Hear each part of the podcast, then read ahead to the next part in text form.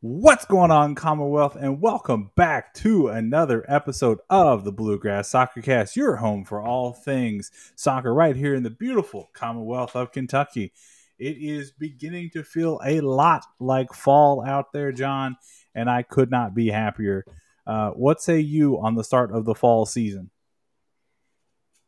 I mean, I'm I like fall overall.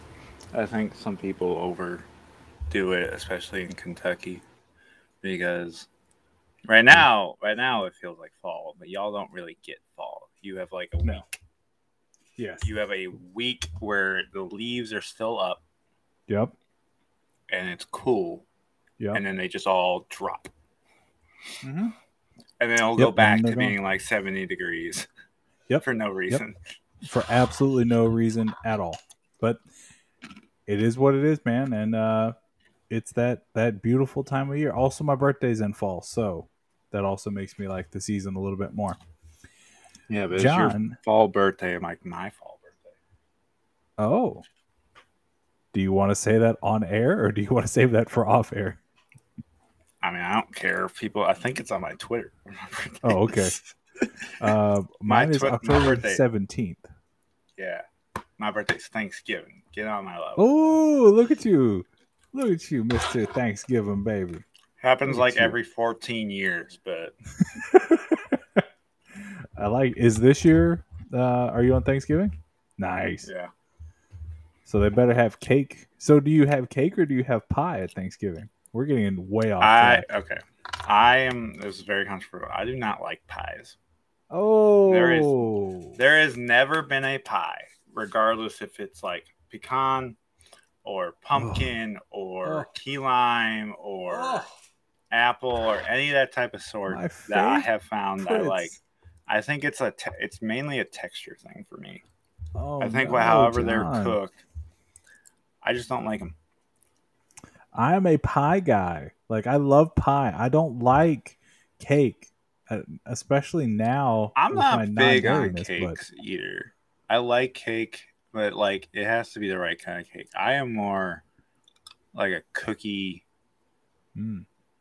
cookie brownies, or like br- I would say if I had to pick a baked good, it'd be brownies. Yeah, and, and I think especially over the last several years with you know the emergence of Starbucks and Insomnia cookies and Crumbl cookie and stuff like that, I definitely can say that I much prefer those kind of treats as opposed to like a whole slice of is- cake or something. Crumbl is overrated. I like Crumbl. It is Those expensive, cookies are very expensive and they are very overwhelming. but they're, Crumbl, way we too- love your product, and if you want to sponsor like- an episode, let me I know. like Crumbl. I just think it's a little overrated. I think insomnia. If you have a fresh insomnia cookie, because they serve Oh. those like warm, warm, yeah. those hit. Those hit. So I have to get the uh, the dairy free or the vegan cookies, and they're almost always fresh. Oh, it's Yeah, because. I don't think now they're. somebody's gonna. I don't think they're chilling with it. like twenty four vegan cookies. Just be like, oh, everyone orders these, so we gotta make sure we just have extra. Exactly. I'm a special, special boy, Jon. I get the warm cookies. You get the leftovers. My cookies are still. Jon, let's go to our what is honestly probably one of my favorite parts of the show. I forgot my Apple Watch. Oh well. Um I want to do our random icebreaker question of the week. Here we go. Show us your phone background and tell us the story behind why you picked that image. Which one? Your phone background. Oh Yeah, well, I yeah, guess if one? lock Because screen and I with iPhone, you have a bunch. yeah, you have two. So when Yeah. I'm home, I have like a have like a home setting, which is just my Uh-huh. wife at the Chattanooga airport or not airport aquarium, and I was like, "There's an airport at Chattanooga." my regular one is one of us from our wedding. Oh. Um, and then my work one is just like this water background I found. Oh, Because- pools. That makes sense. Yeah. And then I have a sleep one, which is literally just black. Wow. Uh, So well, I just it's learned like two the things about you. It's like the iPhone sleep setting Oh, type okay. thing. I set like the alarm thing, so it just does that. I have one that's specifically when I'm like following soccer and stuff, Hmm. and that is of Francesco Totti. Okay, that looks pretty cool with the red. That's pretty cool. Yeah. I then have my Lexington one, which is a shot that they gave out of Tariq Mohammed. Can't really Hmm. see here. You can kind of see it, yeah. And then my last one's my driving one, which I like Formula One, so it's a it's a overhead shot of Charles Leclerc's car. Nice. Did you take that picture? Heck no. Uh, so I just learned two things about you, that's Jon. in Monaco too. I, Oh, I've what? never been. you haven't been to Monaco, Jon? Come on, everybody's been to Monaco, right? Everybody in the chat say I've been to Monaco. Um, I learned two things about you just then. Uh, one, you like to have different backgrounds for different settings, um, and two, you use military time. Military time is superior. I mean, why? Because one is how everyone else does it. Really? The rest of the world? I didn't know that, honestly. I was literally walking around Italy and I like I didn't know this. I had heard that Europe was kind of like this, but I didn't think it was like that big of a deal. And I asked some like some random guy, my group, either I forget if I did or some Hmm. random someone in our group asked like what time is it? And he straight up said like 1622. And ha- and my entire group, but like me and one other kid who was in like uh, NKU's art ROTC program looked at like wait what? So was that 422, right? Let's go. I just Uh, think it's easier just because like it can it's for me it's more straightforward. Like I had to c- actively catch myself sometimes when I'm writing articles not to put Hmm. like not to put 7 p.m. 19 1900 Yeah, I could see that. Um, I am way more simpler than that, Jon. Um, I have one, which is just a picture of my wife and I at Taylor Swift um, in front of Nissan Stadium. Um, and I waited on my phone for like nine hours to get those tickets.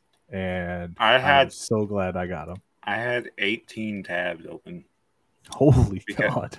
Well, no, that was because so I have a little more free time at my work where I'm Hmm. like sitting in front of a computer and I can have the ability to do that. My wife's a pharmacy tech, so she didn't necessarily Yeah. have that ability. No free and she has three younger sisters, and the youngest is 14. Mm. So I was sent. They made me do it. I had five pre-sale codes, and I was told to get Make in anyone, anyone that was in a ten-hour drive of where we, Wow. and we still didn't get tickets. Did you get them on the second chance? No, because the Capital one, oh, like the second go around. No, they didn't. Mm-hmm. Oh. And then the Capital One because her dad, my father in law, has a Capital One credit card. That one like bobbled it. Like they didn't have Yeah. like sold any at all. It's just Hmm. the amount of anxiety I went through that day for a concert I wasn't even gonna go to. I and like feel her youngest like her second to youngest, like literally went through all the stages of grief. all like in one setting. Phys- I've not like I physically over a month watched this girl go through like denial and like she's just like it's fine. You guys got it. You're just lying to me. You're just pulling my chain. It's gonna become day of concert and we're gonna go. I'm just like, no, I didn't. No, no. I'm sorry. Wow. Well, on that depressing note, uh, today we have another fantastic show for you, and I want to start uh, kind of mix a little bit of uh, the bottom line and off the top. Uh, to start with, Racing Louisville. They had a magical, excuse me, a magical run last week, making it all the way to the NWSL Challenge Cup final. Um, unfortunately, they did fall short um, in that matchup, two to zero to the North Carolina Courage. Uh, but I don't want to lose sight at how great this was for this team and for um, this fandom and this club in general, right? So if you think about it in a week span, they beat two of the best teams in the regular season of the NWSL and the number one seed in the Challenge Cup. Yeah, historically, They beat- yes. They beat two of the historically best teams in Yeah. the, in in the league, and they they're they right now. There's only one team they've never beaten. Right. That's and who is that? The Courage. See, There was a lot. Listen, listen, listen. I understand racing fans where you can be sad, Yes. but this is like arguably the best week you've had ever. Yes. Yes. This is it was a great week to be a fan. And yes, it would have been even better to hoist a trophy, right? To to raise a banner. That would have been even raise- more phenomenal. To win their first legit trophy, we had some Yeah. people with some of the stuff we posted coming at us with. Did I imagine the 2021 Women's Cup? The Women's Cup is a friendly invitational tournament. There's no way to like physically earn your way into that. It's just Yeah. whoever the It's organizers pick.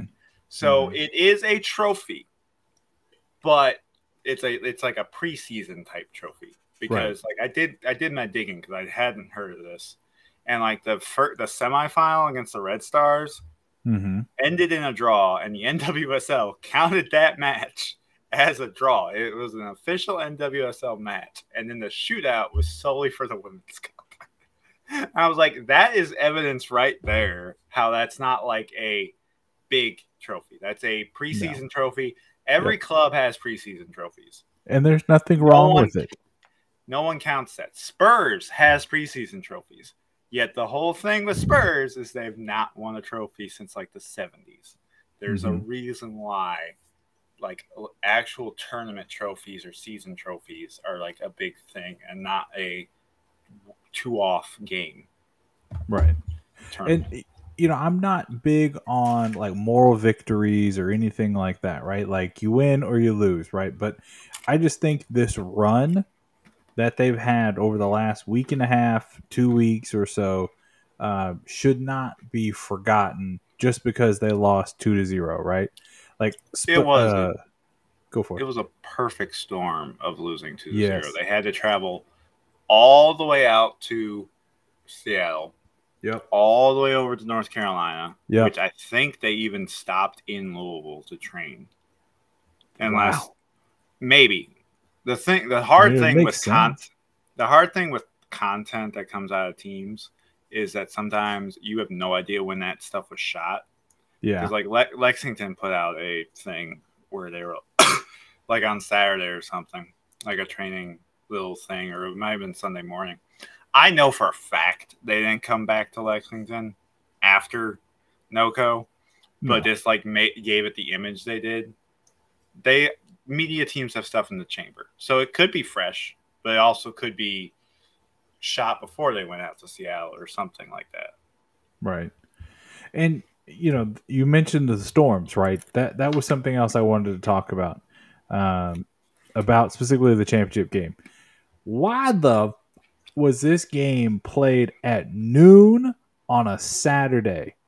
I don't listen. I can understand the Saturday thing because the date was set. But Prior. noon? I don't. I didn't understand the noon. I didn't So- understand because uh, I thought, oh, NF, NCFC because the Courage shared a stadium with them. I was like, oh, Yeah. it must be at noon because they're playing at home, and the league Would have can't made sense. and the league can't reschedule that because that one's set in stone and Yeah. they just found out Wednesday that they were hosting for the championship. I was like, okay, whatever. No, they were in Greenville. Yeah, it, that would have made complete sense. So you're telling me the number one seed, Seattle, OL Reign, right? They were the number one seed. If they had been, if they had beaten Racing Louisville, North Carolina would have traveled to Seattle to play a 9:30 a.m. local kickoff game. That's what I'm Huh? questioning because I couldn't find anywhere where it mentioned when, like the championship game was because you can do Yeah. searches where you can find articles that are posted prior to stuff Right. and I couldn't find it. So that was an active decision from like Wednesday onward or around Wednesday to play that game. And I don't know if that was by CBS. I don't know if that was by the league. Yeah. And, and just- that's what it's- I thought. It's hard. It was really hard. The NWSL is always looking at new a new broadcast rights partner, which I hope they do. I do at the same time, but I also worry if they go to like ESPN that, that some issues are going to arise. I, I Because- honestly don't think they'll go to ESPN. ESPN doesn't have the money, and I don't think they're interested in soccer. I it would be interesting if they partnered with the MLS. And did Apple? And now did, that like- would be interesting. If they did something with that, where like one, I think Apple. If if you if A- Apple charges a hundred dollars and you tell me I get MLS and NWSL, that's, That's pretty worth good. it. In That's my opinion, good. that's worth it. Yeah. with their no blackout things that's worth Yeah. it and that the i'm picturing an nwsl mls partnership with the usl's launching of the super league because the usl Oof. well the usl super league is going d1 or they're trying at least as reports are indicating to get d1 sanctioning and a majority i think the only one that isn't is dallas fort worth a Mhm. majority of the USL cities, Super League cities, have a USL team partner. Yeah. So it's stupid for the NWSL. Now, some of them can't because, like, racing had partners actively with Lou City. Everything mm-hmm. that that club does is like every little header you see is racing Louisville. Yeah. Or racing and Lou City's logos right next to each other. Our press passes literally say both. They've got them there. both on there. So they're different, but like Chicago, New York, Gotham. I don't know which one they would choose. New York, New. Jersey. Probably, probably the Red Bulls since they play in the same That would be my assumption. state stadium. Um, San Diego when it eventually launches. OL Reign, which is just.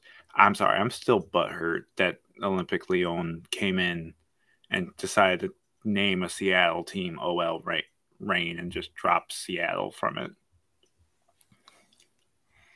I, I don't have. It- it's just- it's. It just- just bother a me as bad. Dumbest thing. It's just the dumbest thing that we have a Seattle team that we call OL Reign. Oh wait, so it's wait. They were the Seattle Reign, the Olympique de Lyons from France, entered like a partnership with them. And for those who don't know, Lyons in France is arguably the, probably the the most successful women's club ever. Um, I did not know that. I'd never I've- put two and two together.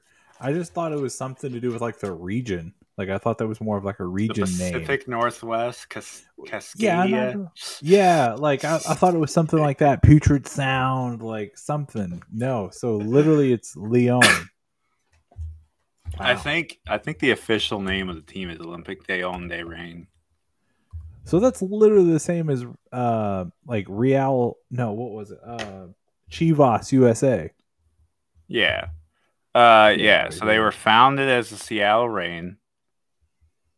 And then in 2020 OL Group, the parent company of French clubs Olympique Lyonnais and Olympique Lyonnais Feminal became the team's majority owner and rebranded the current name, badge, and colors. Whatever, dude. That's strange. Well, Jon, pulling it back to to racing here, I have to give a shout out to Katie Lund, who in the championship game alone, or in the final, I should say, had nine saves. Like she really kept uh, racing in this game, despite you know the offense sputtering a bit. I and yes, she did. She played very well.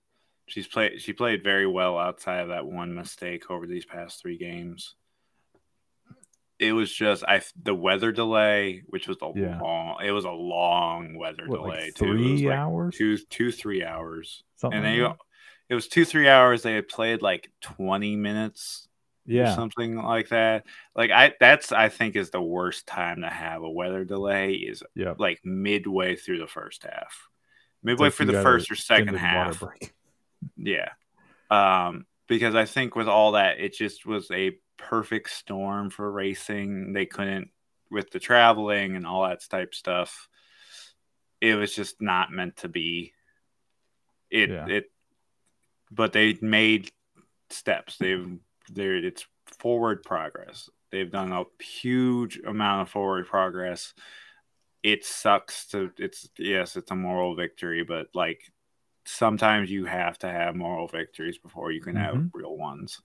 True. And you know, under Coach Kim, like the team has just gotten to another level, right? Like it's always one a little bit better, a little bit better. So to make it this far, honestly, Jon, to me, it sets them up great for uh, the playoff run ahead of them. Um, and really, I think they're going to do it. I think they're going to get into the playoff. Um, I don't know if if that means OL Reign get knocked out because they're in last place, I believe, for the playoffs. Uh, But- let me double check. That would be phenomenal. While you're It- looking on that, It's really tight. I know that. So but last two points for me, you know, I just I really want to heavily emphasize like racing is showing that they can go toe to toe with any of the best teams in the NWSL and can knock off any of them on on a given day, right? like yeah, Um, put it this way: the, the Wave are right now in first place. In mhm. the span of three games, Racing played number two, who was one at the time, three and four teams. Yep. And they won two of those matches. Yep. And you know, despite the loss, the, there's a lot of massive positivity coming towards racing at this point, and I just really hope you know, as fans, we continue to support this team and continue to to grow the fan base and continue to grow the NWSL and here in Kentucky. So Yeah, they're six points out of first right now. Yep. In seventh. right, which is crazy. Like the NWSL is so tight. It's and really who is tight. currently in six? Did you say? I apologize if I missed that. Uh, in six, let me just. In six is Washington Spirit, who are two points Okay. ahead. Which racing has had a fair amount are- of success against. To be fair, they are tied with Angel City, who Ooh, have been, who have been playing really good. I think that I saw heard somewhere they Mhm. were undefeated since they or unbeaten, not undefeated, unbeaten since they fired their coach. Uh, Wow. But Racing has the Racing has the margin on goal difference with Angel City.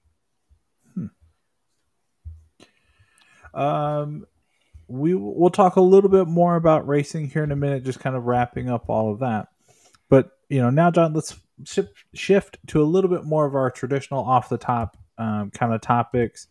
Um, two things that I just wanted to to talk about here. Um, the first one, there was a video that you you sent in our our chat earlier today. Uh, there was some I kind of scuffle between uh, Amal Knight and a fan in the the Fuego game. Jon, kind of set the scene for for what happened. So the information is still very, very spotty. The video I found was slightly edited, shortened version of another one. But Mhm. no, I, I I sent you guys the full one The whole one, yeah. from TikTok. The one that's going around on Twitter is a little shortened one, and that that one's been shared in our main channel of our Discord as well, and it's been shared So in the join our Discord. It's been shared on the Railbirds. It's if you follow League One, you've probably found it. Um, Fuego's squad, Fuego's supporter group called, which is Fire Squad, I believe. Fire Which- Squad Fuego. Okay, that's a pretty good, pretty good support Um, section name. Someone who has connections with them or something found this video this kid posted, and this video is sl- slightly going viral. Um, like five thousand likes, something like that on TikTok, which slight viral, slight viral. Yeah, slightly. slightly It's better than anything we Um, posted. Yeah. Um, but it shows. So the the players are leaving the pitch. and apparently where um the VIP area ish area at Fresno Soccer Stadium, which Lexington fans, if you noticed, I don't know if they just changed where the camera was in this game versus the previous Fresno game, but it was definitely a different. It looked like a different stadium than the last time we Hmm. played. I don't know if they just changed the side of the field the camera was on, but it was a little different. Um, I just remember The- seeing the trees at the end. That's the only signs Yeah, I the- had. VIP area is right where the players walk on and leave, which Toyota is not like that. I walk around where the players' locker rooms and stuff are, but I also at the same time was like two feet away from the kid guy who did this to us, and I just ignored him because I'm not. I'm not a psycho fan. Anyways, No. as Knight and some other players, Nico, Diouf, Mane, trying to remember who else was there. Might have been Balagoon and Smart. You know, the uh, African American players specifically, or those of African descent, were walking off the pitch. Something was being said. I can't really make out. Was being said, and I fan pushed Knight. Now,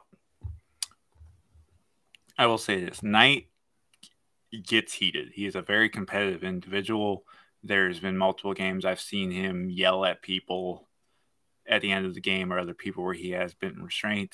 The NoCo comeback win, there was that thing with him and Amon near Mhm. like the dugout. He is a heated individual. Um, but He's a passionate individual. so he doesn't take stuff lightly, but he also I've never seen him like physically get in an altercation with someone. He has gotten in other players' faces, but he has never like pushed, hit, or any of that type of thing. More of So- an agitator than a drink You could, you yeah, you could say he agitated, but again, I have no idea what the story is. A lot of people don't know what's being said, and I'm I'm not trying to like give the fan a pass. I'm just saying because you see after after Knight gets pushed, he like chucks something at the fan. It's a glove. he throws his one of his gloves at him. I couldn't tell if it was a a glove or a water bottle or something. It was It's yellow, and I think he, I'm pretty sure he had on yellow gloves in that match. Yeah, he gets he's got he had those he has very nice yellow gloves. Anyways, something happened along those lines, and to his credit, Nico and some uh Nico and it might have been smart, like kind of push him out and just get him out of there. But the Fuego security is just not doing They're, anything. they're not there. just- there is one. You can see one because she has the like scan wand thing. If you look, but she's literally But she just wasn't doing standing. anything. She's just standing there like this, like has her arms out, like in between Yeah. them. Like the guy just assaulted. It, a push. You could argue a push. Pushed. assault. I think. Yeah. I think by the court of law, it can technically count as an assault. Yes, assaulted a player, which during every game I've been to, there's always this little announcement. Granted, it said like right when gates open when this, no one's there. So Mhm. that's debatable if anyone hears this announcement. You know, you're not allowed to uh, do this, this, this, this, this, this, this. This just a reminder type thing. It was really weird.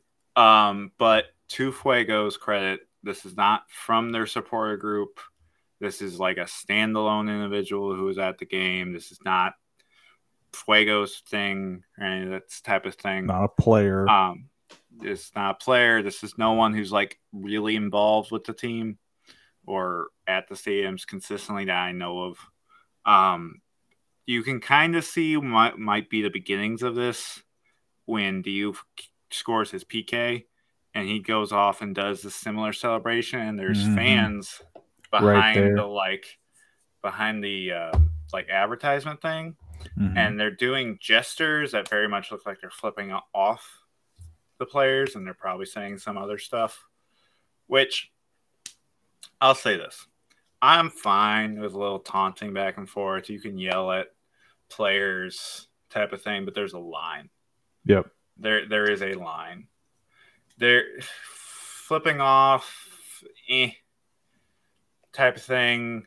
Um but there you i and i posted this on my uh, retweeted what the U- USL Players Association, uh, I quote tweeted it. Um, any of the uh, phobic or racist, sexist isms, phobics, any of that type of stuff, you should doesn't matter if you hate the player, any of that type of stuff. Doesn't matter if that player s- scored five and is doing stupid celebrations in front of you.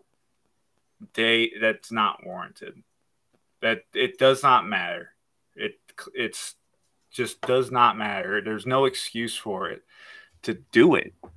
It doesn't look good on the team that you're tr- being, saying you're a fan of. It doesn't look good on anybody. Nope. There's no ifs, ands, or buts about it. And, and I would feel that same way if it was a Lexington fan to a Fuego player. Like you, just can't do that. It's Yes, not acceptable. Yes, and there, when in the Greenville game, there was some fans that did something. Uh, I'm not going to mention, but I've since talked with those individuals about it. It wasn't anything racist. It was raunchy, more so, if any of that type of thing. But it wasn't like there wasn't anything around like I, I, you need to be removed Mhm. sort of thing. It was, hey, watch yourself type thing. But I addressed it when I saw that um, because we as the Railbirds do not accept anything of that sort amongst our group. And there's not a group in the league that I know ac- accepts it. Um, especially in American soccer, there's not really any of that sort sort of thing. There are groups that rub people the wrong way, but no group is racist. No group is like extreme one. At least the exclusionary groups, like we have seen in Europe, type of Yeah, thing. There's no major hooliganism or anything like that that happens. Well, know, there's there's no still or uh, there's still racism and racist stuff in um, Europe. We've seen the whole thing with Vinícius Júnior last year. Lazio is historically racist. Like, I saw a video because they got drawn with Celtic in the Champions League. And last time they played each other, it was like 2017, and Lazio fans like did the fascist like marching salute down the streets of Glasgow. Yeah. So like if God, I'm just saying this to American fans. One, all at least in League One, all the groups are very friendly and welcoming of each other. If you message the group and be like, "Hey, I'm an away fan. I'm coming to visit," you're not gonna be like mugged. You shouldn't be mugged. Um, but don't let and this is more of an outside thing. Don't let some European call American racist type of stuff because they have their own issues that Right. they still deal with. It's a it's still a global thing. It's not an American only thing. Well, I- think the long and the short of, of all of this is any of that kind of behavior is not accepted in sport, in life in general. Um, and I think we got to do our best to eradicate that out of our existence in society, especially in the civilized society around a a fun sporting competition that soccer is. Like, it, it's not as much as I love talking about it and going to the games and cheering and stuff like that, it ain't that big a deal. So, oh no, what happened, John? Aaron Rodgers leaves field in the first quarter with an apparent leg injury. Oh, poor Aaron Rodgers. Um, and speaking of, well, you know, we're completely breaking um, what we were talking about. There was a comment uh, from earlier in the show. Yes, Mount Olympus in Seattle or outside of Seattle in Washington is is close enough. Like you, you could make that argument as to that is why they're the OL reign, but that doesn't explain. If they the were, L if they called, yeah, so if they went like the Olympia reign, yeah, I would take it. But Yeah. they, it's the Olympique Lyonnais. Yeah, it's that part. Um, so then, John, for our last topic here for off the top, um, there was a new USL League One team announced. Um, Portland, Maine, welcome to the club starting in 2025. Um, Which apparently, like our producer got a little butthurt because they only have like seventy thousand people, Yep. and like Bowling Green has like one hundred and fifty thousand. Hey man. Um, but apparently, from the video they put out, now granted, this is a video put out from the group, so Uh huh. take take that what you will. It's a very much a soccer town. It, I mean, it looks like, it. yeah, it looks like it. Um, Rog from Men in Blazers has been there. He said it Mhm. was a soccer town. So I'm not denying it's not. What I think this with this, this is what America needs. Yep. Is they need more of these smaller cities that A thousand percent agree. Be dedicated because that's what England is. Yep. Luton Town, this huge story, is not that big of a city. Hey, those uh remodel that looks pretty nice. Oh yeah, you know what I found out recently? You know what Luton Town's thing is stupid about their stadium that wasn't up to par? What? They don't have underfield. They didn't have underfield heating. So I guess all Huh. Premier League stadiums have to have like a way to heat the field to I guess make sure it's not like stiff and hard, which is understandable. That's for anybody who's like Phrasing. I'm from Michigan. Who, if you have played a sport in like late October, November, when it's cold, January. that field is concrete. hmm So I understand that, but I was like, really? That's the one thing that Luton Town's little ten thousand seat stadium didn't have up to par in the Premier League standards was underground field eating. Well, and there are ways to kind of go around that, right? Like you can. They they installed it. They Oh, they got did? Okay. Installed. Yeah, that was that was like the one thing they had to do. you There's can go other like the the Vikings and the Packers used to do with like the old like they'd put like basically a tarp over the field and then blow like hot air jets that into it. What was it? The Viking, the Packers famously did something in like the Ice Bowl. It was like the '60s. They Mhm. put like straw or something over the field, and it, like the Cowboys came expecting to play on like a hard concrete surface, so they were wearing the wrong type of cleats or something like that. I don't know how much credit that has to the game. That's just like a legend I've heard type thing. Hmm. But I I, mean, bet hey, you there's different- something in the soccer world about that. Different cleat Which- structures have different you know True, fields that they perform best Which on. Fuego Fuego needs to fix that field or Fresno. Yeah, it didn't look right. That was pat. You you shouldn't have a dedicated soccer pitch with that many patches. Like It- that looked arguably worse than the Omaha field. like it looked like and and I'm being serious when I say this, it looked like the field had some kind of like sickness. Like the field was something was wrong with the turf. Like it had some kind of infection or fungus or something, right? And that could I- be it. And that's hard to tra- fight as groundskeepers sometimes, is trying to stop it. But there's no reason a D1 school with a Mm-hmm. professional team on an act that's an actual grass field, at least it looks appears that way. If that's Yeah. turf, that's just shockingly. No way that's turf. That's that's grass. Um, there's no reason you shouldn't have. Berea has a better soccer pitch than that. Yep, absolutely. So, John, you know, pulling back here to Portland, uh, they will. They've been working on this USL to Portland, Maine project since 2019, um, in an effort to bring the professional ranks to Portland. Which yes, Um, it appears this is a like it appears that way. This is a Yeah. uh, like a crowd uh, fan funded ish. I don't know necessarily fan owned, but fan funded at least. yeah, I, I think. I think there's there's still that one owner probably that's you know got a lot of money. Yes, by kind of by the USF regulation, thirty percent has to there has to be at least a thirty percent majority owner. Yep. Like one person has to own at least thirty percent of the team. But then the rest of the team, I agree with you. It seems like is more fan owned. Uh, they put a lot of their funds into upgrading Fitzpatrick Stadium. Doesn't mean anything to me, but I'm sure to the people in Portland, that's like a, a go-to stable. um, and then the last part from the article that I wanted to hit on, you know, USL to Portland has made a lot of community building and social responsibilities as a priority.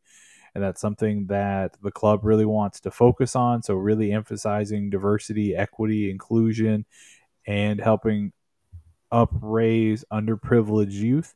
Um, so, it's really good to see that, especially based on what our previous conversation we were talking about. Um, so the team, you know, won't be in the USL League One next year, but in 2025, Lexington fans, unless there's promotion and relegation that year, look forward to a trip to Portland, Maine. Yes. That is just as an established things of league changes coming. Spokane and Santa Barbara are joining next year. Yep. By all accounts. Also, mm-hmm. North Carolina is leaving for the USL Championship. Yep. And then in 2025, as of right now, Portland and Brooklyn, New York, are joining USL USL One. So they're getting out of the Southeast. They're no longer yep. like basically a glorified SEC league, and really um, breaking into that Northeast with two teams. Yes, they're breaking into that Northeast with two teams. I Portland, Maine in March, late March. I could honestly see Portland. I don't know if they'll do this, but I can honestly see Portland's going to be one of those teams that has like six away matches to start, to start and it, it's yeah. tailed end with six away matches. Like you just seven straight home matches for Portland. Go. I mean, depending on you know if. uh the stadium has other tenants and stuff like that too, right? Like, they, if, from uh, what I'm uh, reading, the uh, the high school plays there too. Oh, okay. So that's not really a competition. it's not like a college, right? Like where you could have like major arguments as to no, this this team really needs it. Well, the um, high, but, from what I'm reading, the high school has played there. I don't know if they still do. Hmm. It's it, Wikipedia articles are weird. Well, I know I'm looking forward to it. I've always wanted to go to Portland Maine. I don't know why. It just seems like a fun place. Um, there's something about those kind of seaside towns. I've never been to one. I will. Um, I just I think it seems fun. This. The good thing about USL One so far is none of the cities are very trendy or overly mm-hmm. touristy. You could say Brooklyn, but everyone goes to New York, so it's not. Yeah. It has tourist traps, but New York is also New York, so it's still like a normal city. But it's not like and this is no hate on like Savannah. It's no, it's not like Savannah, Georgia, Gulf Coast, Alabama, or Gulf Shores, Alabama. It's not these places. Mobile. They're like, they're like tourist traps, so mm-hmm. everything's mm-hmm. going to be absurdly priced to just go to a away game. And, and you know, we've talked about like expansion in the USL a little bit, and that's actually a topic I want to talk about probably next week or maybe sometime during the off season. But like what are those markets that could host a team? I mean, Savannah seems to be right in line with you know. Savannah has an, an, an a side. They have the Savannah Clovers. Yeah, that's right. Uh, so could they pull up? I am. Could you pull up somebody in Mobile? Like, I am curious, and I I I, I can do this in the off season when I have a little more time. Of like breaking down what is the average population size per t- per city per t- league Mm-hmm. Like, what is the MLS average? What is the USL Championship at USL one and then NISA, and then figuring out from there? I like, have something for you actually. Like, I have a graphic. It lists all of like the the major populations, and then it says if there's an MLS, USL Champion, or USL League One. I think it goes to the top fifty population markets. Um, send me a message but, later, and I'll send it to you. Okay. I have to find it. My my thought is what cities like meet each criteria, mm. or like meet or like near the average in let's say five thousand people yeah. or so, to where oh this is like on par with the rest of the league, type thing. What is is or is not because you know you have San Diego, which right now has four, three professional teams one's folding. They're getting a new one, and they poached the president. Yeah, I saw granted, that. Granted, apparently the loyal like ownership and that sort of thing said they were open to do so. You are welcome to apply to the MLS side. Right. But and they're just trying to keep their jobs, which I get, but like I get That's it. just that's just that. It's smart on San Diego MLS part, but it, that's just Um, and speaking of expansion, there was the announcement a couple weeks ago, USL to Arkansas. I haven't heard anything. I've uh, seen some stuff. wise. They've posted a rendering of like what their supporter group would look like, Oh, I did see that. I thought you were And about to say the stadium. I was like, dang, I missed that. or like the general idea, which is just simply standing room with rails, which is what every Oh yeah, it was like the the end cap, wasn't it? yeah and- Yeah. yeah and um It kind of looked like Lou City's the the the thin end, like the open end with the big jumbotron. It kind of looked like that. yeah it was a Uh, for those who didn't see it. shorter. Yes, a little it was shorter. It's how it's how every, but that's how you should do it. Yeah. honestly, it's the safest way, but it's the safest way to prevent like the Hillsborough disaster type stuff, which I don't think that would happen in America. But Well, John, with that, we'll go on and jump to the bottom line. Um, and this week, John, you know, we had several matchups. You know, I, I want to kind of just make sure we covered everything with Racing Louisville before moving on to anything else. Did you have any other notes from uh, the two games that they played? Uh, one being the victory last week over the OL Reign on the road in Seattle, and then the unfortunate 2 0 loss in the championship game uh, for Racing Louisville. John, any kind of other thoughts, anything you else want to talk about with racing before we move on? no, I'm on good with them. Cool. Heads up. That's game on right. Friday that we'll talk about on Wednesday. Absolutely.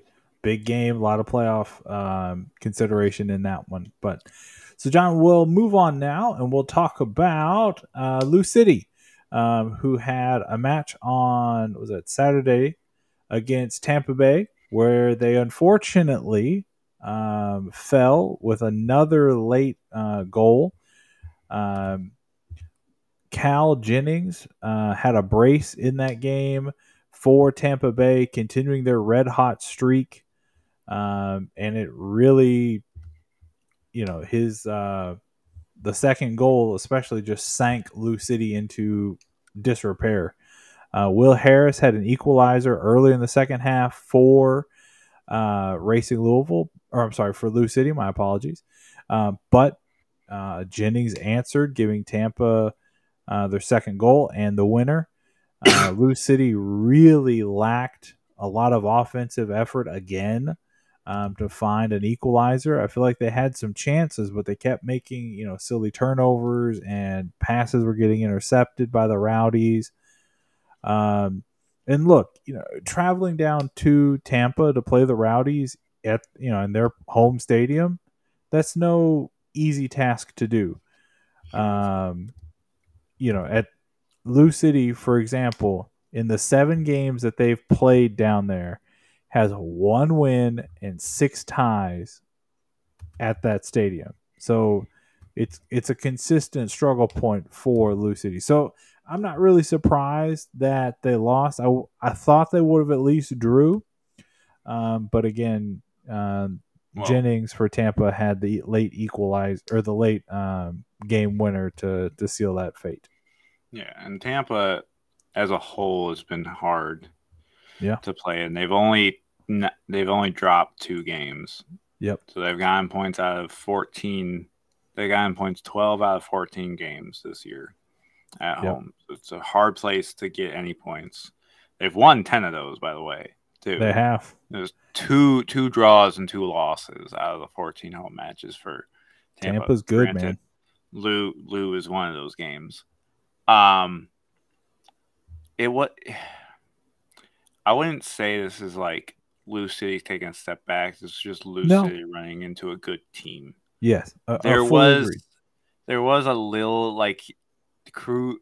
Th- one, I will say this: it's hard for me to place coaching in-game stuff on Mhm. coaches outside of substitutes because it's really outside of that he can be yelling at the players all he wants and like play here that type of thing it's more really on the players type of thing it's not like the NFL where like there's play calling every single time. Like it's it's And there really is a little bit, but for the most part, you're right. it's really how you handle subs.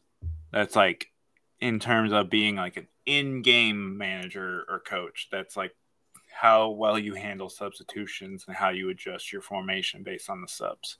That's really, and that's where I think this is this is a little on Cruz. He made some interesting substitutions, and like when he made them were Boy, interesting did he? Because they equalized and then they did not give up. They gave up the second one in the 61st minute.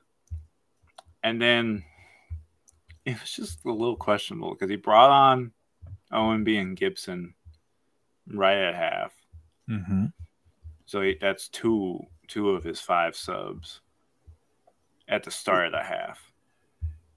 And correct me if I'm wrong, John. I think he more or less ran out of sub windows. Was that what it was? Kind of at the end because he had the halftime and then he had Sub two more singles, right? Yes, sub windows are, are kind of stupid in my opinion. Oh, I fully underst- agree. I understand them. There definitely should be sub certain sub windows, but Yeah. it shouldn't be like you can only sub during this certain time or that type. Of no. Yeah. It should be you present a guy, and when there is a lack of play, you do it. Now, yes, there's the sub, and if it's a sub window, that's different. Right. That's where like he can come on as fast as we can get him on. Yeah. But if it's like you present him two minutes before the sub window, it could be you gotta wait till the ball goes out of play, or you gotta wait till we're setting up a free kick, or that type of Something. thing. Yeah, And that can be several minutes. Yeah. If that is six minutes of waiting, that I'm fine with that. But that's still like the chance that that could happen. John um, about took out his own mic. but then he, you know, he does a du- another double switch, bring on Powell's and Marie's in the 67th, and then it gets a little chippy, which Lou was chippy this whole match. But what, you have six- to be when you're yellows? playing Tampa. Like you've got to be a little scrappy. You, like you that- have to be the only way scrappy, but you, win. I don't necessarily agree with six yellows scrappy. Like Lexington, Lexington plays this way sometimes too, and there's just sometimes where I'm like that. You don't need to do a foul like that there. That's But just my thing. I want to be clear. Like Tampa is better than Lou City right now, so you've got to try Yes. and muck it up. You got to try and make it a little muddy. Uh, I mean, it was a pristine evening by all accounts in Tampa, but like you got to kind of make it ground to a halt at times, and sometimes that comes at the sacrifice of you got to play get a few extra cards. Now, what I haven't done, what I haven't looked at is are any of the players going to be suspended um, on card accumulation afterwards? I haven't seen anything about that yet, uh, but who knows? Um, you had to reach five. No, it's eight. I just I looked this up for Tariq. I forget what it's at, but it's like, no, yeah, it's five for a game. Oh, Three is a fine, maybe. Let me look this up. I looked I it up for Tariq, but I don't recall what it is now. Well, while John is looking that up, just to kind of wrapping up my thoughts here, um, I really agree with Coach Cruz. Um, some of his comments at the end of the game, you know, he felt that it was more of a positive um, second half, and they really showed improvement, even though they did fall short. Um, he also kind of mentioned, and I'm reading between the lines a little bit, you know, this was kind of a, a moral victory per se because they didn't get blown out. They fought hard, they played hard. Um, but you know, there's only six games left, and they're in a fight for the the last home playoff game, and it, it, it sucks to not take away at least one point from from that match. Um, goalkeeper Oliver uh, made some big saves, uh, but there were defensive lapses that continued to cost um, City, especially when Jennings getting those goals. Uh, big match coming up for them um, at home over this coming weekend as they host the SD Loyals, uh, and they will need to maximize points um, and get that victory just so that they can continue to push forward. Oh no. Sorry, my Wi-Fi went weird there. You're good. Uh, I was just kind of reading over my notes. I didn't even notice you were gone. My apologies. Uh, Oh yeah, here it is. Five for a fine, eight for a one game, eleven for two, and fourteen for Wow. three. Jesus.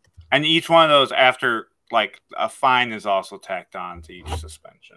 I don't know what the fine is, but from the media guide last year, they didn't produce one this year for some reason. Hmm. That at least is the criteria. Well, John, I don't know if you where you, you cut out there, but basically, what, I was kind of summarizing, you know, uh, Coach Cruz was moderately okay with what happened, and I am too. You know, I would have liked to have seen them get a draw, but eh, it is what it is at this point. Uh, this is Lou City for this year, uh, but they host uh, the SD Loyals uh, over this coming weekend, so it'll be very important for them to get all three points from that match. Um, as you know they continue to push upwards in the the playoff bracket or in the playoff table. Any final thoughts on Lou City for you, John? Um, it's they, you know, it's like you said, it's a bit of a moral type victory. They didn't get blown out, type of thing. But that also worries me. Come playoff mentality, Yeah, if it's like, oh, we didn't get blown out, we did okay. Okay, this could be a side you're playing in the playoffs. Especially if everything goes the way it should, like everyone wins how they should, this would be your second opponent. This would be where you play your second match. That that's a little concerning to me, but that's still that that's that can change and stuff can happen. But it should be like, hey, this could be the team right now that we would play if we win our first playoff game. Well, and you know, even more than that, right? Like we've said before that we seem to think that Lou City seems to play a little bit better on the road. So, not saying that they tanked in any way, shape, form, or fashion, but some questionable sub windows, some, you know, they seem to really be going for it in the second half, but that first half, eh, you know, not not so much. So, maybe they were trying to set up a more favorable first round match or maybe even a more favorable second round match. Um, and you know just seeing if they can help tampa bump up the table so they can play charleston. I don't know. I would rather play tampa again than charleston. Like uh, or honestly i'd rather play pittsburgh more than any of them. I feel like lou city matches up best with them in a second round match. Well, Pittsburgh, you you want Pittsburgh if you're a Lou fan because that's yeah a legit away trip. That's doable yeah On you can drive that on short notice. Yeah. that's the thing with like I hate about some of this stuff because like I was like, oh, the Challenge Cup final would be cool to go to, but it's like going out to North Carolina and I have like three days to play. Cary, north carolina That's just crazy. Yeah. Well, it was funny. So I was watching college football um, during the rain delay, and up in Raleigh, where uh, North Carolina and Notre Dame were playing, they're having the same weather. Uh, so just interesting how close everything was. But John, let's move on to our final pro team of the week. Uh, kind of recapping their action. Let's talk about Lexington Sporting Club. Um, LSC um, had another tough match with Fuego. Um, we talked about what happened after the match already, but talking about during the match, 2 2 draw with the Central Valley uh, Fuego. Uh, Lexington conceded another stoppage time equalizer, the second time in three matches that that has happened. Um, that goal for Fuego was scored in the 93rd minute, so three minutes earlier than last weekend's 96th minute equalizer. Still in, still basically in the last minute. Yeah. Uh, Diouf scored both goals for Lexington, including a PK in the 12th minute, uh, but Lexington could not hang on to that lead. Um, you know, throughout the match, Lexington did not control possession. Uh, their defense was strong, but overall, the performance um, was kind of so-so. You know, it had more highs than lows, but not that many more. Um, but overall, I just kind of want to highlight Diouf, Brown, Balagoon. They all played very well. Um, despite the draw, um, Lexington didn't lose, so that's a that's a positive. Put that one in your your hat. Um, but in my opinion, Lexington should not be losing to Fuego at all, but especially not twice and in the manner as which they lost uh, twice this season. I mean, John, I did not stay up and watch the, the game last night. Um, I watched the highlights this morning. Uh, talk to me about kind of what you saw from from the game last night. Okay, so first off, um, this also goes to no since we haven't recorded since that game ended. It is hard to beat a team three ti two times when you play them three times. Yes. It's really hard. Um, Fuego themselves are yes, they're on their third coach, and they had all these chips in order for Lexington to. Well, third coach is debatable. They fired their first coach. Their Yep. sporting director then steps in, and he took a step back for whatever reason, and then they brought up an assistant coach. Um, I will say this is really hard to beat any team two two times when you face them three, and one of those games goes the other team's way. It's really hard to do that if you're a really good team. And Lexington is a good team. They're just I've said this. They seem to be unlucky in the league of chaos. We seem to be on the uh, opposing end of the chaos. And that's just how it is. There's some teams that have been on the g- good end of the chaos. There's others that haven't been. Omaha is Omaha has won eight straight games and they're not in first place. They're like a point. They're like a point out of it, I think, but that they're not in first place because they started off really bad Yeah. or strugg- struggling. Um, Tormenta is the defending champs, and they're two points ahead of us. Right. Rich Richmond are defending regular season champs, and they are below us in the table. The Red Wolves are were the finalists last year, and they're lower than us in the table. So it, this league is really weird, and it's really hard to judge day to day. Fuego themselves have looked better since we faced them. This when we got a win at home, they took a tail to Madison. They drew with Richmond. Like they're not like Fuego is not just this team that just has goes down and gets destroyed. The fight they very much do it, and I will put this to credit. This this goal hurt a little more than the Greenville goal, but I wasn't as mad about it because it Knight made a great effort. Are you getting It- numb to it as a fan? No, no, no, no. It was a rebound goal. The defense could have. You could argue the defense could have done something a little better to I would argue. I would argue the defense could have done better to prevent the ball getting into the box for the first shot. However, the second shot, it's a rebound goal, and the player has the net wide open to him. It's either he's going to make that or he's going to miss it. And we got hit with the make. It happens. You know, it does it suck? Yes. However, I think this game was really good uh, for Lexington in terms of a building block because they did they did go out with a little different. Um,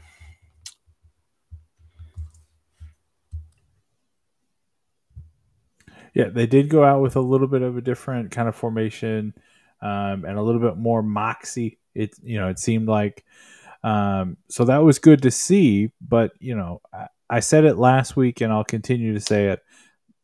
The playoff hunt is, is over, um, but I for this year at least, right? So I really think that we I need think it's to. like we have like a one percent chance still. yeah, it's not happening. It's very. Uh. it, I don't. I don't. I'm not expecting it to happen. What like looking at the table right now, I can honestly think say right now what we're trying to do. We're ninth right now. We are two, three points behind uh, Tormenta, Hmm. and we are seven points behind Knox. Hmm. I would say right now we want to try to jump Tormenta and finish eighth. And Yeah, I think which would be great. I think that would be a good thing, especially since we were picked to finish last in the table. And here's the thing. We are playing great, much better than we were. And I said this in my write up. I'm you could say I'm numb to it, but I'm not really numb. It's the fact of earlier in the year, I feel Greenville we would have lost. That we would have lost that game. We lost to Greenville. We would have lost that game. That wouldn't have been an equalizer. That would have been the game winner earlier in Right. the year. Uh, the same thing with Fuego. That would have been the game winner. That wouldn't have been, oh, we're getting a draw on the road. That would have been a game winner. NoCo would have been like the t- Tormenta game that we don't speak of. Like, like that's the thing that I don't think Lexington fans realize is that in the month of August we were the third best team by points, and you can check this. This is from what the league produced. We just we were in such a hole because of that five match losing streak and that rough start that our position on the table is bad because we were in a hole. We have played really good and we're growing that type of stuff, but we're also like it, I think Stockley's very much building for next year. He's figuring stuff out. We have never seen Brown, Diouf, and Balogun all together. Yep. And yes, we got dominated on possession, especially in the second half. But personally, I don't feel like we were dominated watching the game. I don't feel that. I because I don't know if it's just I understand how counterattacking football is played, and that's very much what they played. Um, they controlled the game defensively. They were controlling the ball while not having the ball, if that makes sense. Like Fuego threw everything in the kitchen sink at us, and they got a goal. It happens. Why we're getting scored like Chorito's goal that was just at, uh, after the start of the half was a banger of a goal. Like it was just a ripper through the thing. Why we're that's when I say we're more on the unlucky side because that goal we're just getting world class goal, not necessarily world class goals, but we're getting like Top, bangers. top us. quality. We're not like it wasn't like Knight. It wasn't like Knight uh with the equalizer like came out and like or like it wasn't, wasn't like Knight did the misplay. Lund like like Knight Yeah. didn't do the Lund in the Portland game to Mhm. leave the equalizer. He made the save. It just bounced to the right guy. If that bounces a little to a different way, it's going to a Lexington defender to clear it. It's just one of those things, or like the ball very early that hits the post for Lex that like ricochets off of that. It just it's what's part of the game, and it's it sucks to be on the losing side of it right now, and we're on the gut punch end of it, but we also have been the gut punchy punchers. We did it to Noco. We and it, it we've had we've gotten more punches than we've given. But that's what happens. We're a first year side. We're also very young. We're leaning very, very heavy on youngsters to produce. Nico, Diouf, and Balogun are all very young. They're like 25 or under. And we're saying, go be our goal scorers. Go out there and attack and go up against guys who have played longer. Yes, Smart and Machel and Fox have done are all been around. Knight's been around a bit, but we're still leaning on Jay Gonzalez. Owen Green, yes, is a little more experienced, but he's still on the younger side. Jackson, we play more head. Like so so still on the younger side. We're leaning heavily into younger players. Well, that's what I really hope Coach Stockley continues to do for the rest of the season. Like, I really hope that he, you know, takes the time to really develop these younger players because he loves his academy, right? He's talked about it hundreds of times at this point, how much he loves the the younger kid, the younger guys. So hopefully he can work some more of those in. Um, you know, not at the expense of you know some of the more senior players necessarily, but like He, get this team ready for next year. Like what is happening now? to- Stockley is not going to do anything that's going to cost the game. I will say Right. that right now. No, he's not going to go. Well, let's throw in, and this is no hate to any of these players. Let's throw in Diallo, Jackson, throw Phillips in goal, bring in Head. Let's start them all. Phillips played pretty good, man. In the the early season. You're thinking Causey. Oh. I'm thinking the 16 year old. Oh yeah, no, uh, no. The academy, the like that said he looks like Thor. Oh yeah, no, not that guy. No, I was thinking of Cosley. My bad. Yeah, sorry. But like, let them play. Like, do some stuff now. Get them experience now, so that in 2024, man, they are hitting off like a yeah, rocket them, and and are going. I'm fine with the do the thing. I'm fine with how they've done head or heed. The announcer called him heed. I don't know if that he was just reading that hmm. weird. I I think his name is Head, but um I've lost my train of thought. Um, do with what you kind of did with Jackson. Bring him on for a few couple minutes. I wouldn't say a couple minutes. Like I don't think that you he had should have been brought in with basically a minute left. Granted, that's window stuff. Yeah, um, that's padding stats. Um, but they should bring him on for the last thirty minutes. I will say I I was questioning why. I don't know if it was just where the we, Stockley missed a window or something like that.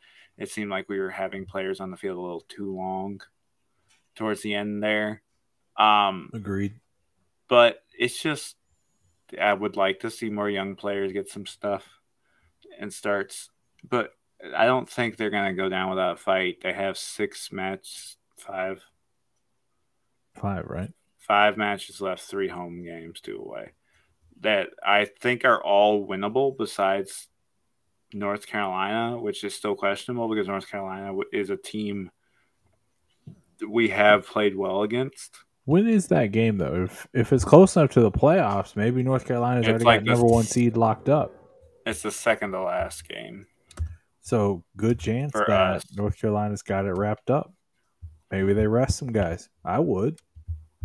Yeah, they got they have two straight games. They have independents who are fighting for their own thing in the playoffs. They're not safe. They have Red Wolves, they have Madison, they have North Carolina, and they have Greenville. Four out of those five games, I think we can win for sure. North mm-hmm. Carolina, I think we can win, but I'm not as for sure on the side. Madison right. has stumbled as of late. The Independents are a hit or miss team. So it's whatever team you get, kind of like Lex has been hit or miss. that's what I was thinking. I'm not. Like, well, I'm not hate, better. and that's not hating on Lex. I think it's just they the players are very much they play off energy or vibes. And I feel like they get in their heads sometimes or something like that. It's just we'll see type thing. Yeah. And it, and to their credit, as someone who's been on bad teams before, it is hard when you keep getting punched when you keep taking the gut punches, it is hard sometimes to like just keep dusting yourself off. As much as it's hard for fans, it's hard for players too. Yeah. Because they also they see the stupid trolls, they see the hate comments, all that type stuff just as much as we do. And it's hard. So like but I will say this, it's positive. This would have been a game we would have lost. Just get the phrase of Stockley or the team as we go again. They're gonna going again Sunday. Just that's at this point, it's just keep take whatever the result is, learn from it, go again. Absolutely. So, John, we will now shift gears out of the pro ranks and into the collegiate ranks. Uh, we'll go through our kind of list here um, John, and I will kick us off and I will talk about the Bellarmine men's side, the Knights, um, currently sitting one win, um, one loss, three draws in their last, uh, or the season, I should say. Um, they had two matches this past week. Uh, they had a 0-0 draw with uh, Northern Kentucky, and you know both teams getting a, that bonus point in the College Cup. Make sure you come back on Wednesday for a full update on the BGSC um, College Cup, Golden Boot, and Golden Glove uh, competitions because things are getting uh, spicy. Um, so a nil-nil draw on that one, but they did get their first win of the season Um, over the weekend at Eastern Illinois, um, Bellarmine in that nil-nil draw with uh, Northern Kentucky uh, notched their first shutout of the season, but you know did come at the negative side. They didn't get uh, the victory out of it as they could not uh, put the ball in the back of the net themselves. Against Eastern Illinois, uh, Bellarmine earned their first 2 0 goal differential uh, of the season. Uh, they really are playing well on the defensive end. Um, their keeper, Matthew Brozovic, sorry, bro, sorry about that, uh, has secured two consecutive clean sheets, and that's some really good momentum as they head into um, Atlantic Sun uh, conference play on Saturday as they travel down to Conway, Arkansas to take on Central Arkansas. Uh, moving over to the Bellarmine women's, uh, they are still playing really, really well. Um, overall record right now three wins, two losses, two draws. Uh, they had a, little bit of a, a disappointing 1 1 draw with Morehead um, last week in the middle of the week. And then they had a 2 0 loss to number 21 Xavier.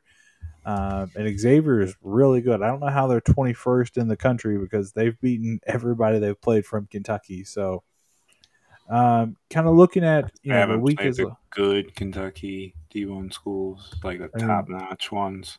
No hate on the other true. ones. Genuinely no hate on the other ones. Right. But like UK women's oh yeah steam locomotive like they are a steam freight engine? train freight, uh, freight train i was thinking like a steam uh, steam roll steam roller as well oh okay thinking. Well they're not I purdue either though they're not the boilermakers uh yeah. speaking of purdue we'll talk about you here in a minute uh, ozark or ozorko uh, is emerging as an offensive catalyst for uh, the Bellarmine women's team, especially in getting that goal against Morehead, um, really helping build up the attack in the Xavier match. Um, so they have really been playing well. Um, they've kind of got some defensive issues uh, that were really highlighted in the Morehead matches. They were just kept getting kind of strung out, and Morehead was able to kind of dice them up pretty badly. Um, the Knights extended their unbeaten streak to four games in that match with Morehead, but we then know over the weekend they did lose to Xavier. Um, Xavier played a really good game, um, and Xavier, as I mentioned, they're really good. They're an NCAA caliber, NCAA tournament caliber team. Um, so playing them right before conference play was a, a really interesting choice uh, by the coach at Bellarmine. Uh, you know, I think the the ladies have a lot of confidence because they held them to 2-0 and it was a competitive game to watch. Um, you know, it wasn't a situation where it was a 2-0 blowout, right? Cuz we've seen that before where it's not even close. Uh, Team USA actually had a 3-0 victory over this weekend over uh, Uzbekistan and it was a lot closer than that. It it was not like that in the Xavier Bellarmine game. It, that game was much closer than 2-0 may have may seem. Um, but the Knights will now head into um, Atlantic Sun Conference play, uh, where they will travel down to Clarksville, Tennessee, for the opener against Austin Peay. You want to head on over to EKU, John? Yes, EKU um, had a rough week. They did not get a win, and they were shut out both times. Uh, first against NKU, they lost 2-0 on Thursday. Um, second interstate Another match, College Cup, yeah, got to get yep, those second, points. Second interstate match for the Colonels. Uh, second straight shutout, lost interstate. It was rough. They fell behind early in the 29th minute, and then the second goal, they got an Olimpico scored on them.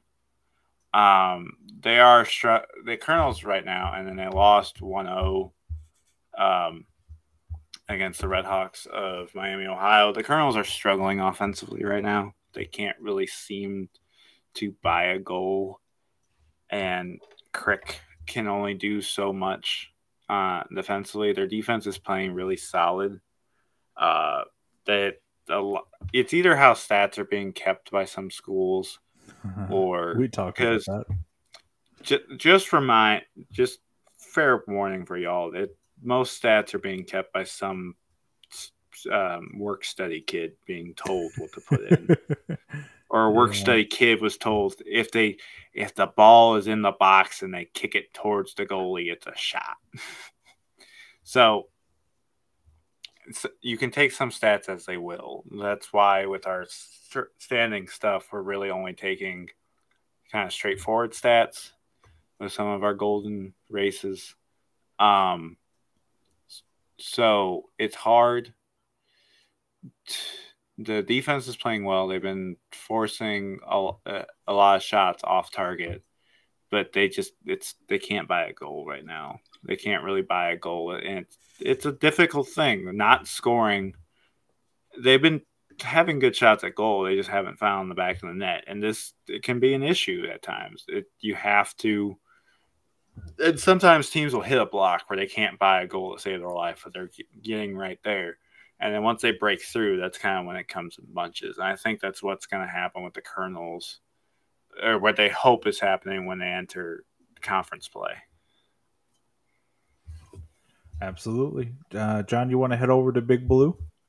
Knock them out too? Uh, yeah. So, unfortunately, uh, in the Governor's Derby, uh, UK fell behind three. Yeah, they fell behind 3 0 by the 57th minute to, to Louisville. In Louisville, they managed to get two goals back in the second half, but they were kind of all for naught. You know, just kind of give me goals. Um, uh, Casper Moles did make a career high nine saves in this four to two loss, but the uh, men are the similar way. I think um, their coach brought in a little too many transfers, and he's relying a little too heavily on them offensively um, to do producing. And I think it's just figuring out how they work together because they're Moles is playing good. He's a sophomore, and he's playing really good it's similar to EKU. It's similar a bit to NKU women's, who they're more on the upper track. Um, there are a lot of really good keepers in the state that are on bad teams. Yep. And yes, you could say their stats are inflated by being on bad teams, but there's something to be said when you're making a lot of saves and you're letting in one or two goals and your other and your team can't get a goal yes, Moles let in four goals, but if you watch that game, they didn't have an answer for the Cardinals' attack. And he's No. like fending for his life back there. So it's hard. It's hard to judge. And that's what college soccer is really weird in general. But the Wildcats finally ended their skid of back-to-back losses, which that was the first time they lost. Their second loss to Louisville was the first time they lost back-to-back games since October of 2017. Officially in the regular season, they did technically lose two exhibition games in 2020, but that's spring ball, so that's not really yeah, it doesn't quite count the same. yeah. But they um, it looked like uh, Kentucky was going to lose to Lipscomb uh, after oh, they man. Fell behind 2-0. I was cheering for the former BJFC Golden Lion, Will Bryan, so hard. He almost had a goal uh, in the first half, and I was cheering so hard for him. Uh, Um, shout out to Will. Yeah, but it was it was rough. They nearly That would have um, been embarrassing yeah, for, that for would have been lose that one. but they found some life and got three goals back. They tied it. They tied it. Uh, they get they got uh sec- they got their first goal right like uh right back. Uh, they then tied it a little into the uh, second half, and then they got the winner in the 59th minute. It was it was a little rough game, but they seem to be back on track. They'll kick off uh, conference play, which they weirdly have non-conference games once they start conference play uh, in the Sun Belt against South Carolina on Friday. Yeah, college soccer seems to have at least one or two midweek non-conference games sprinkled into their uh, their regular season conference games. It's kind of odd. Yeah. But then the women, the women are rolling. They They're probably the best team in the state. They have not lost a game all year. They've had one tie, and they've won all other games. They are on a six. I think I think it's seven. I don't know. They are on an unbeaten run. They're on. They've won three straight games. They have in those three straight games they've won. No. Is it? Let me. I my mind is scrambled right now. It's all good, man. I'm double checking something. Um. One, two, three, four. Oh, I wrote that I wrote that for Belmont. Sorry, they have won four straight matches. They are on a seven-match unbeaten run. This is what happens when you have two games. And you write, you basically try to write an article for those for two both. games. Um, they are on a seven-match unbeaten run. They've won four straight games, and in those four straight games, they have not surrendered a goal. They have outscored their opponents 11 0 They've had three, two straight 3 0 wins. They are rolling. And it's funny, Rhodes did not score in either of those 3 0 wins. Her scoring streak ended against uh, with the Illinois match. She has not scored since. They've gotten some help from their Icelandic girl, who I'm not even going to try to pronounce her name. oh, come on. Uh, you don't want to butcher it? I'm about to butcher one. Ulf Strator. Ulf Stratier. take it. I don't know. I'll take it. I don't know how you do it, but they've been playing really good, and they got their first SEC matchup against Texas A&M coming up in you, Texas A&M. You didn't mention my favorite part about them. What? One of their 3-0 wins was against Iowa State. Eat it, Cyclone fans. Go Hawks, baby. F State. No one cares about the corn state. Hey man, you take that back. Corn is is gold. It's delicious. Y'all's most significant thing. I will take the Hawkeyes producing Jack Campbell and Sam LaPorta for the Lions. But y'all's most significant moment of football is the fact that y'all wave to children. it is the greatest tradition in all of college football, and I don't want to hear a, it. It's a three-year-old tradition. First one. It's a three-year-old tradition. It's a great. It tradition. was fantastic. It's no, it's older than that. It's way. Sure? It's like five. It's at least five years because I moved okay, to Lexington sorry. in. Sorry, sorry. 15? It's five. No, five 15. years older. Five years. Seventeen. 17, That's not much of a tradition. 18? That's not that much tradition. It's a great tradition. I love yeah, it. I think it started awesome. in 15. I'll look awesome. later. They got they got foam fingers for it and everything. It's dope. Go. However, let's go Hawks. That is the most significant thing that's come out of y'all's anything because y'all y'all play defense for offense. That's right. That's right, baby. If we can't score on offense, the defense can. Let's do it. Anyways, that's a different podcast for another day. John, if UK women who beat Iowa State again, F State, uh, if they're the best team in the state, the second best team by far has to be Louisville Cardinals men's team, who had a phenomenal week. Um, after getting ranked as high as number seven um, last week, uh, they scored four goals on number 19 Kentucky, uh, who only scored two to secure, as John mentioned, the uh, Governor's Derby. Uh, again, getting bragging rights uh, over their in-state rivals for I believe like the fourth straight year. Um, so, or ended the the streak or something like that. I don't remember at this UK, point. Uh, let me look at this streak.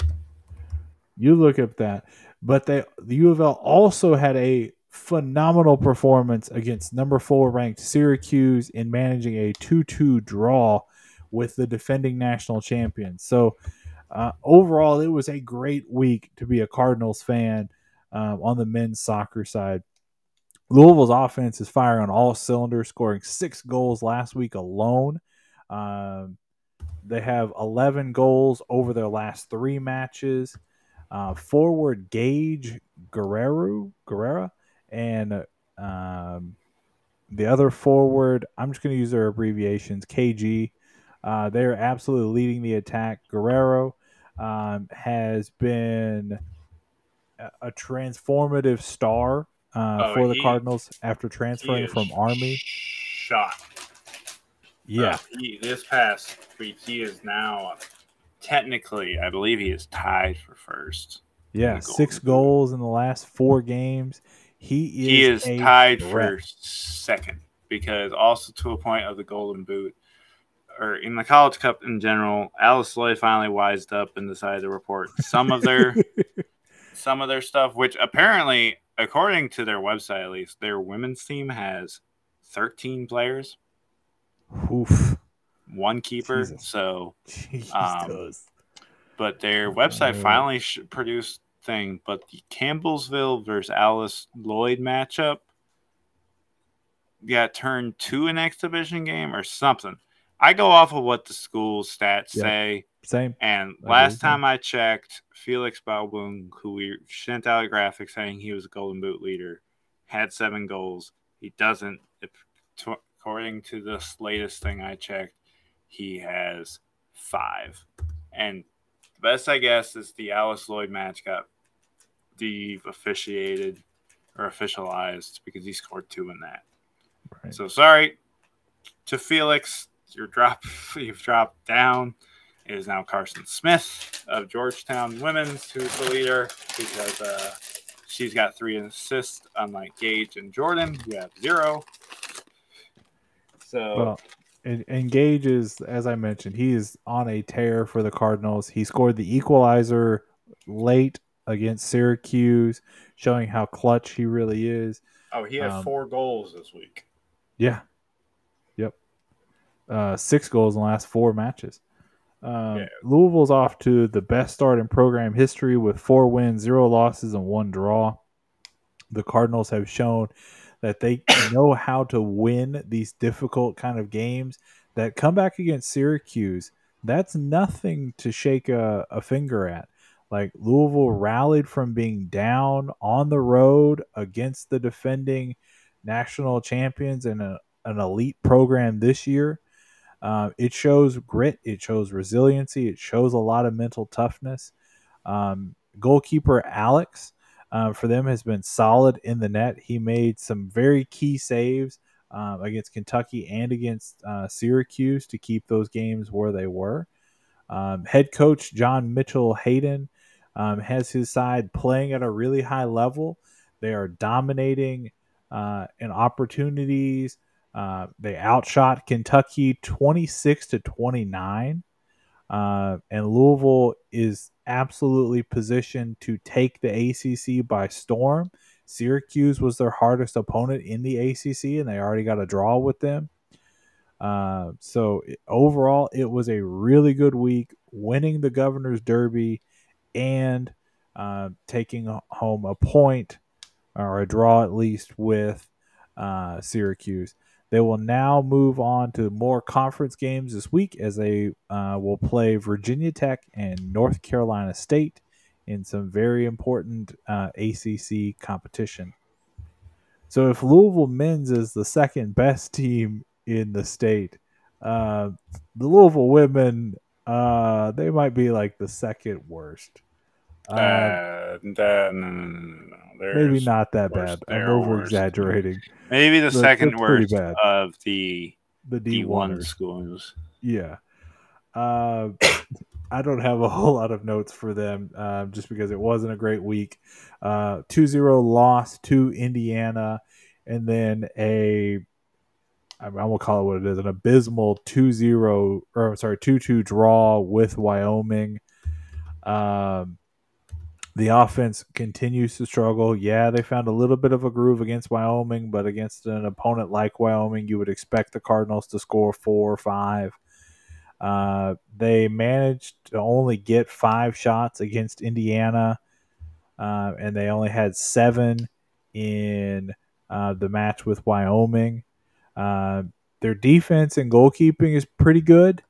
Uh, you know, it keeps them at least within reach. Uh, Floyd, their keeper, uh, especially in that Indiana game, had uh, nine saves, um, and, and at at times the defense in front of her has looked pretty good, but overall, a very very disappointing non-conference uh, season for them. Only one win in six matches.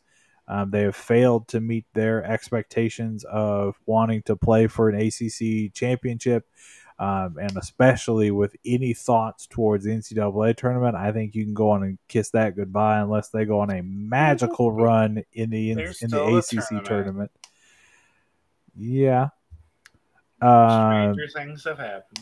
Yeah, well, so did Florida Gulf Coast, right? Like, it is what it is.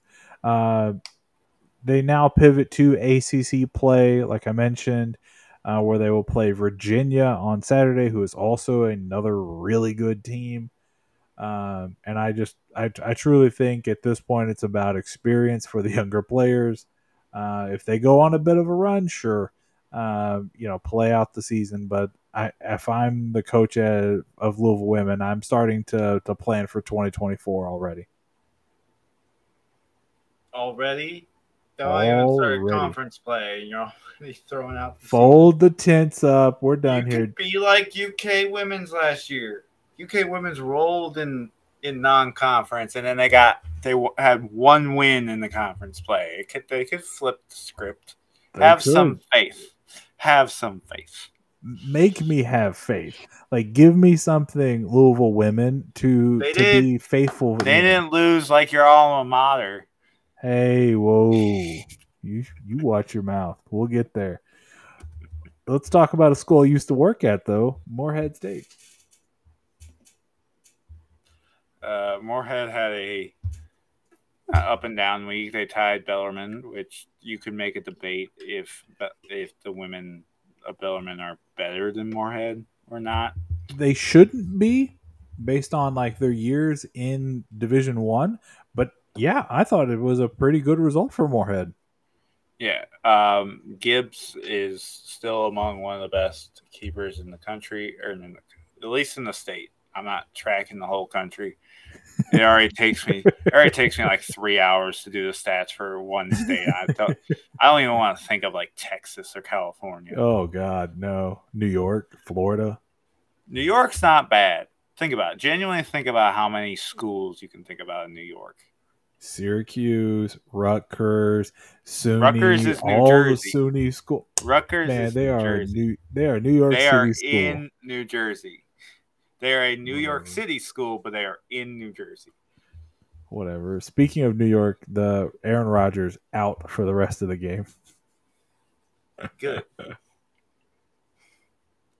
um. Anyways. Um. So they tied with that. Gibbs got seven saves. They got the. Uh, uh, uh, the Eagles would equalize against the Knights. So, no, wait. God, my brain is mush by the time we get to this point, especially oh, on good, Mondays. Man. Anyways, the Eagles blew the lead because they got the lead with 57 seconds. Yeah, they had the lead from the early, but they got the got the uh, the Knights got the equalizer in the 38, 58th minute. Sorry. But then NKU women's, who are also rolling right now, um, uh, came, uh, had Morehead come into their home and they rolled through them 3 0. Gibbs did make nine saves, which she's another case of someone who has no help. Yeah. She's just, just being she's just being launched at. Um, they'll kick off conference play soon uh, against Little Rock on Sunday, but first they'll host uh, UNC Asheville on Thursday. Nice. Uh, who's next? My team, my Murray State Racers, had a I mean, murdered state. Oh yeah, yeah. It was not a good week to be a Racer fan, um, in the soccer world at least. Um, I hear our football team's pretty good though. Anyways, uh, they had two games uh, this past week.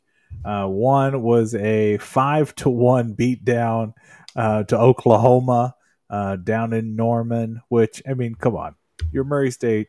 You're going to Oklahoma. What do you expect? You didn't expect to win, did you? I, I know Coach Coach uh, Matt Ledge did did not expect to win that game.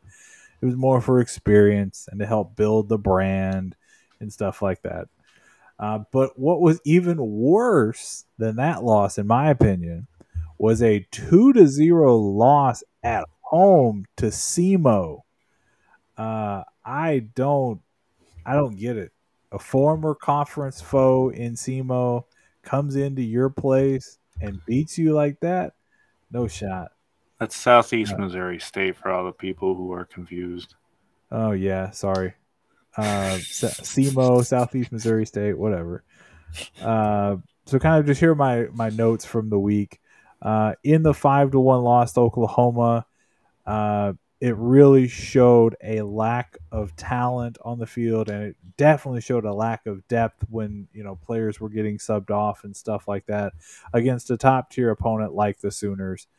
Uh, the Racers did get a goal, which is a positive thing because it that uh, goal made it one one, so it wasn't a complete uh, blowout from the get go. Uh, they did have some defense issues. Uh, well, I'm being very polite. I would call it a major concern if I'm being honest, uh, especially in the way they played against Oklahoma. They were unable to rebound from that loss at home uh, in their final tune-up match against SEMO. Uh, being shut out on their home pitch really raises questions about how good this Murray State team can be. Um, SEMO is not very good either, so it, it's another team that they should have at least drew with, if not beaten.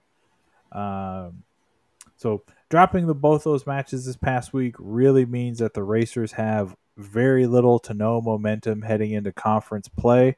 However, it's a new season for them, um, and there's a lot of reason to be optimistic.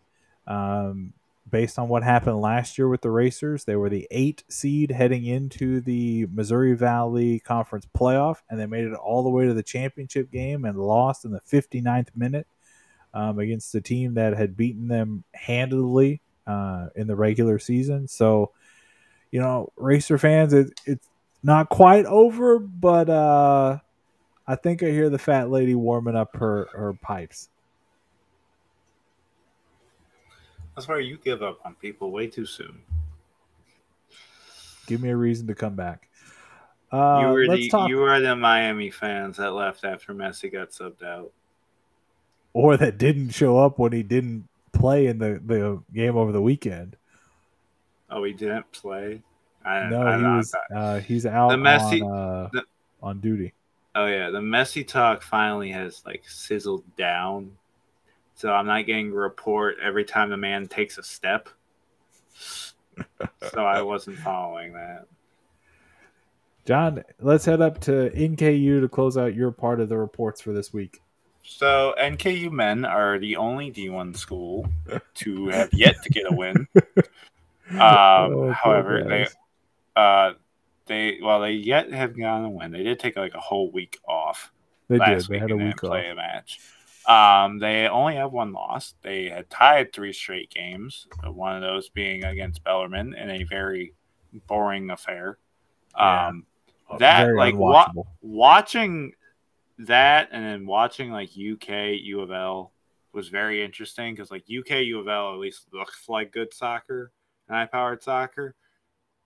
Until like the end of the NKU Bellarmine game, it just looked like guys kicking the ball back and forth like there was like they were walking. Like both teams were just walking. And there would be like a one kid who would make a run and they would try to do it, but then it'd just be walking. I was like, what is going on right now? Yep. Excuse me. Yeah. That one was a, a hard one to watch.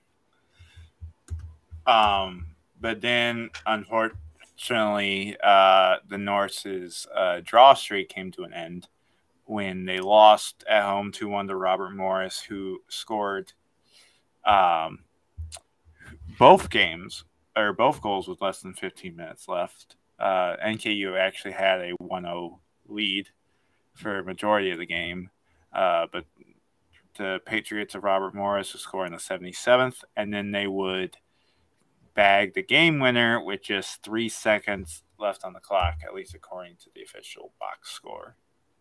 I don't know how accurate that is, but it was basically like a gut punch that uh, Lexington experienced, but this time in the fa- favor of a loss.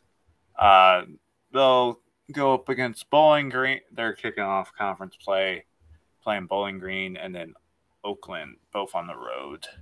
Uh, NKU women, however, had a huge week, uh, 12 point swing in the College Cup standings with two wins, two dominant wins over EKU and Morehead, who I've already spoken on those two games already.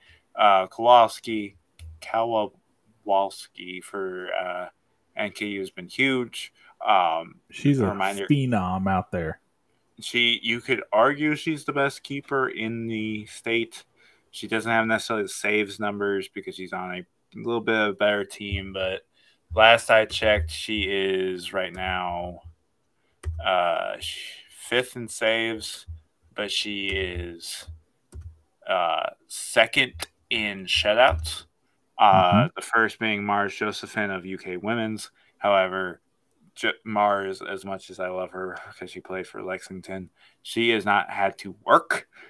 Uh, whereas Kowalski has had to work. She's had uh, to Mars, put in some performances. Yeah, Mars Josephine, put it this way Josephine has five shutouts, but 14 saves. Kowalski has four shutouts and 36 saves. Jeez. Wow. Yeah. So, and the, she's right up there towards the top. There's there's a clear cut of like five of them that are starting to go out, and the mm-hmm. uh, she's the only one with more than one shutout of those top five. So, and, and when you have a 12 point swing like that in one week in the Challenge Cup, I I yeah, would be hard pressed to believe they're not going to be in the top five. So, welcome last, to the top five, NKU women. Last Challenge Cup standings, they were at seven points. Seven. They added 12. And they, they were nine.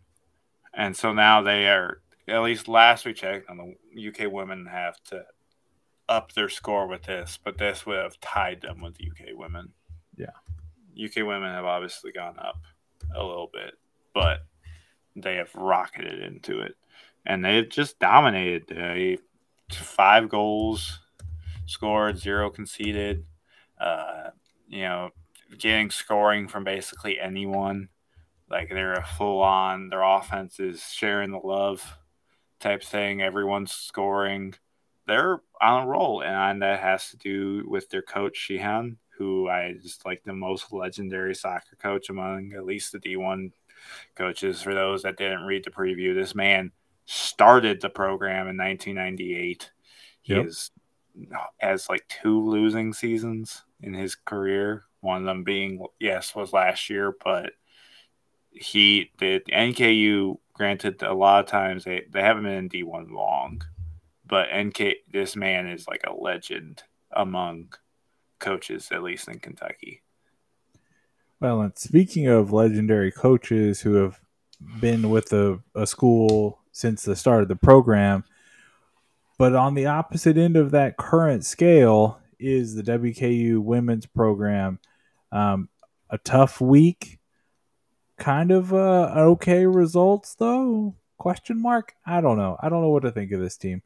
Overall, one win, um, two losses, five draws.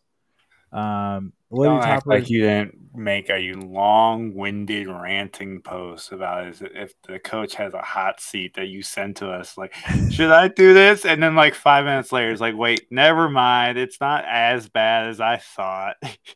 it's one of those things, right? Like you see that record, five draws, two losses, and like it's not happening in a way that you would expect from a program that continues to say this is the year we're gonna win the conference title, we're gonna make the NCAA tournament, and you've got the What same guy at coach. What do you want a coach to say? I want him to follow it up. Like yes, they should follow it up. But what would you want a coach to say? Is like, eh, we might just draw every game. Like, well, if what you're a player, if you're a player, are you gonna go there? Like, oh, he doesn't even care. well. I mean, it would be more truthful. I mean, But- there's times he's probably truthful with maybe his captains or something like that, like Yeah, like, we have no or how how it goes. But I, you're not gonna like in an official press release type manner go like, well, we might do good in conference, we might have a shot at the title, but we're more likely going to draw every game.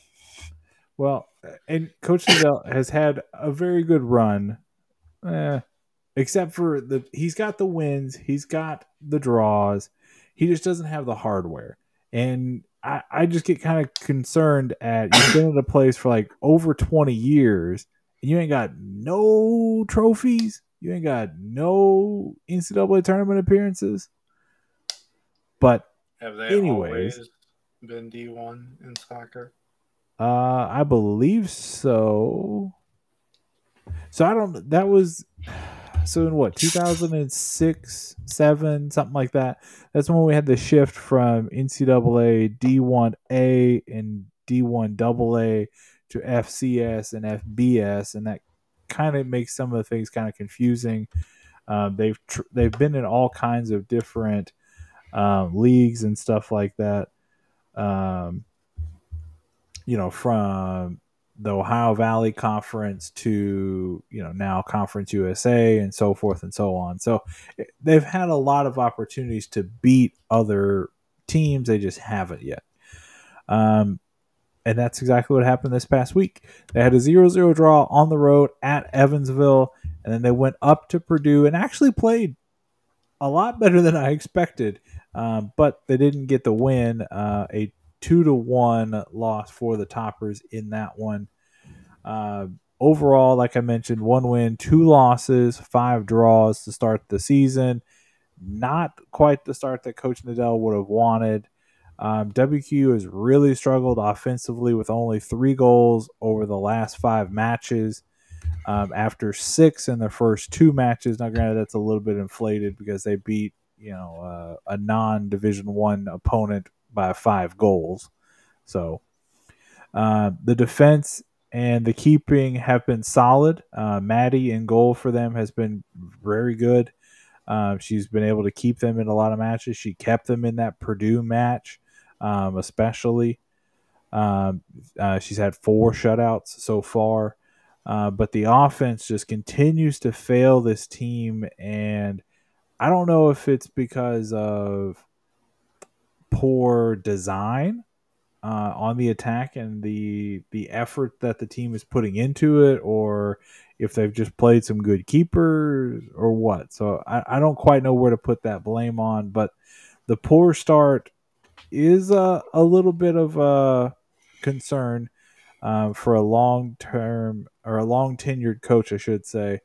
Um, they have literally no momentum heading into conference play. Um, and they have their biggest rival coming to town on Thursday, the 100 Miles of Hate, uh, the rivalry with Middle Tennessee, um, now looms even larger than it normally does because WKU needs a win. They need to continue to build up the resume um, and push for that Conference USA title.